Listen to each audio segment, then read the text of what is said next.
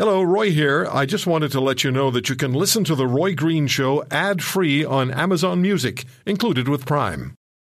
This episode is brought to you by Shopify. Whether you're selling a little or a lot, Shopify helps you do your thing, however you cha-ching. From the launch your online shop stage, all the way to the we just hit 1 million orders stage. No matter what stage you're in, Shopify's there to help you grow. Sign up for a $1 per month trial period at shopify.com/special offer, all lowercase. That's shopify.com/special offer. This is a bit of a selfish interview, but I think it's going to impact a lot of people. Because I know it's just not just me who is a nervous flyer, and I am scared of airplanes. Every one of them. They all frighten me. So yesterday, here in southern Ontario, I know, I heard you. Here in southern Ontario, some of the wind gusts hit close to 90 kilometers an hour. I know, I heard you. And in northern Alberta today, it's going to be roughly the same. So I was thinking, I sent an email to my good friend, Raymond Hall, former chair of the Air Canada Pilots Association, pilot for many years, flew the DC-9s, flew the Boeing 767 and 777, was captain, and a lawyer as well. And I sent an email to Raymond. I said, what I'd like to speak with you about is how do you deal with these sorts of weather events as a commercial pilot of a large airliner like those 767s you navigated across the skies? What do pilots look for as far as weather events are concerned? What gets you to decide not to fly? And how do you deal with those things? Raymond, thanks for coming on. How are you? Always a pleasure, Roy. I'm well. I can't believe you got on an airplane every day for years and years and years. It's just, I can't imagine. But I would feel very confident if I were on a plane and Captain Hall was sitting up front. I'm honored. So you have these massive wind events and rain events and snow events and ice events. It's Canada. This is the kind of weather we have. What is it that makes, where are the parameters for, yeah, we're going to fly, or not right now, or we're going to delay, or if you're in the air, we're not going to that airport, we're diverting? Well, it's safety first, obviously. That's absolutely the highest priority and the first priority on every pilot's mind. And you balance your knowledge with your experience and rely heavily on weather forecasts, weather reports, particularly runway condition reports, wind reports, crosswind components, and that sort of thing. And don't take any chances. You just make sure that if you're going to proceed to an airport, that everything is within a wide margin of safety before you actually proceed. And of course, you can divert en route. I've done that many times where the weather changes, particularly on really long flights. Say you can come out of Hong Kong and you're doing a 15-and-a-half-hour flight to Toronto.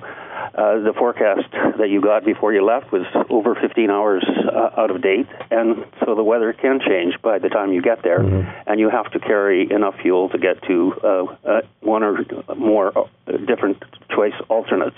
Okay. Now, you sent in your email to me your reply. You spoke about runway conditions and rejecting takeoffs and something called the JBI, the James Brake Index, and snow clearing and sanding critical to achieve a high JBI. This sounds like a foreign language to me. What are you telling us? It's a measure of a friction coefficient that tells you how effective your stopping distance is. For example, after you touch down, you need to be able to bring the aircraft to a stop within the confines of the runway, obviously. Mm-hmm. And if you have a very low JBI, which you get with freezing rain, for example, the numbers go from 0 to 1. So if your JBI is 0.3, for example, you may not have enough distance to be able to stop within the confines of the runway. So that's one of the factors you take into consideration, the JBI reports, before you actually decide to land there. Okay. Then we had an incident last week in Kitchener-Waterloo in Ontario where a Flair Airlines Boeing 737 overran the runway. These are very rare events, but they do concern the flying public. But fortunately, it is very rare, and I don't know what to say in addition to that. So.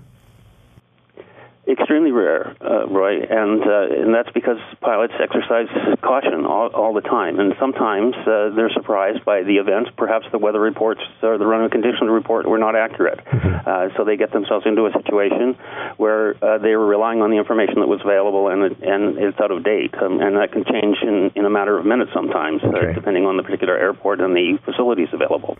So Raymond, if you're dealing with visibility issues, if it's low visibility, and in your email reply to me, you wrote, most large aircraft are certified for full auto land in almost zero visibility. I had no idea. That's very impressive. Yes. It's classified under terminology called CAT 3A, and it requires a series of things all working properly. The equipment has to be installed in the aircraft. The pilots have to be trained for that type of landing. You have to have the appropriate approach system. You have to have the appropriate centerline lighting on the runway, and the runway has to have a wind condition where the crosswind doesn't exceed 10 knots, for example. So when you put that all together, it can be done. And there have been cases where pilots have actually auto-landed and then had to get towed off the runway because they couldn't see the runway in front of them. Oh, wow. That is amazing. Talk about technology. Now, when you're dealing with wind, like wherever you are, if there's a 90-kilometer-an-hour wind, and you pointed out to me that aircraft take off and land into the wind, is a 90-kilometer-an-hour wind, or wind gusts up to 90 kilometers an hour, is that enough to turn the key off and roll it back into the hangar? Metaphorically. Probably about 100, almost 100% of the time, I would say so, right? Okay. Because with the 90-kilometer gusts, you have variability in the wind and the conditions, usually with low visibility and that sort of thing. So after a certain point, when the wind gets over, say, 40 knots, which is like 60 kilometers an hour, then you have to be very concerned about whether or not you want to proceed. And the critical element of that is whether the wind is down the runway. Most major airports in Canada have more than one runway, so that you can always choose the runway to land into wind. And if the wind is directly down the runway, then what happens is the actual ground speed of the aircraft is reduced, because if you've got a 30-knot wind and a 120-knot landing, your airspeed is reduced, your ground speed is reduced to 90 knots. So it's actually safer when the wind is down the runway and with a steady wind. But if the wind is variable, and particularly if the visibility is low, that could factor into the decision as to whether or not you want to proceed. Okay. Here's just a personal question. I never know when I'm on an airplane. First of all, I told you I'm an uneasy flyer. I get on a plane with great reluctance. I don't think anything that big and that heavy should be 30,000 feet in the air with me sitting in it. So I don't mind the ocean. I've been on ships on the Atlantic and North Atlantic in January with the storm so heavy it pressed in the bow plates. I'm okay with that. It's got lifeboats. But how often do you decide? What makes a captain decide it's time to communicate with the folks in the back?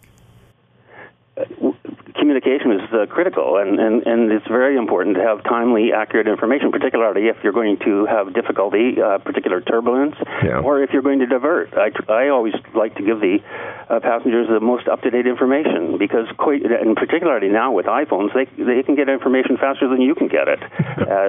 So, particularly if there's a low visibility at your destination airport, they can tell that, because they have access to Wi-Fi and weather reports, aviation weather reports, and that sort of thing. So communication is extremely important. But being a nervous flyer is not unusual. You'll find good company there. One of my most interesting flights on DC-9 from Edmonton to Vancouver was where Wayne Gretzky came up to the cockpit, and I found out later that it was his regular habit. He was a nervous flyer, just like you are, and he insisted, this was before 9/11, of course, he insisted and was always greeted to sit in the extra seat in the cockpit for the landing, so that he could see what was going on and comfort himself with the knowledge that everything was okay. I understand that. I was on a DC, it's a DC-8, I think it was, on the way to the Caribbean years and years ago, and they invited me up onto the flight deck because I told them I was nervous, and the flight attendant recognized me because she'd been in the studio. We'd done a program. She said, "Would you like to go up to the flight deck?" Oh, would I ever? And it's quite a different experience, and I never forget. When we were arriving at the Caribbean airport, And the there was a communication between the tower and the plane. And they basically said, just follow the plane in front of you. And I thought, that's a little informal, but okay then, this is fine. Raymond, thank you very much. Oh, really quickly, is there a flight you can share with us, a moment where you... Not a specific one, Roy, but the most difficult aviation circumstances are the thunderstorms, and the line of thunderstorms you get across the prairies in particular in the summertime. And those present real serious problems for being able to navigate and your decisions as to whether you go or not. What do you do when you're in flight and there's a thunderstorm that appears in front of you? How do you deal with that? What I did one time, coming out of Edmonton going to Winnipeg, I got on the wrong side of a big line of thunderstorms in the summer in July of that particular year, and I couldn't get through it without. There is weather radar. We've got very good weather radar in the airplanes, but I couldn't penetrate it without taking a safety risk. So I just landed in Regina and waited it out, got some more fuel, and went to Winnipeg afterwards. See, I'd fly with you anytime. Thank you, Raymond. I appreciate it. Just had the thought yesterday when the winds hit 90K. I thought, I've got to get in touch with Raymond about this. That was quite a storm. It was. And I was saying this also, this was the time where possession is 9/10 of the law came into play, because your car would involuntarily move from your driveway into your neighbor's driveway. So.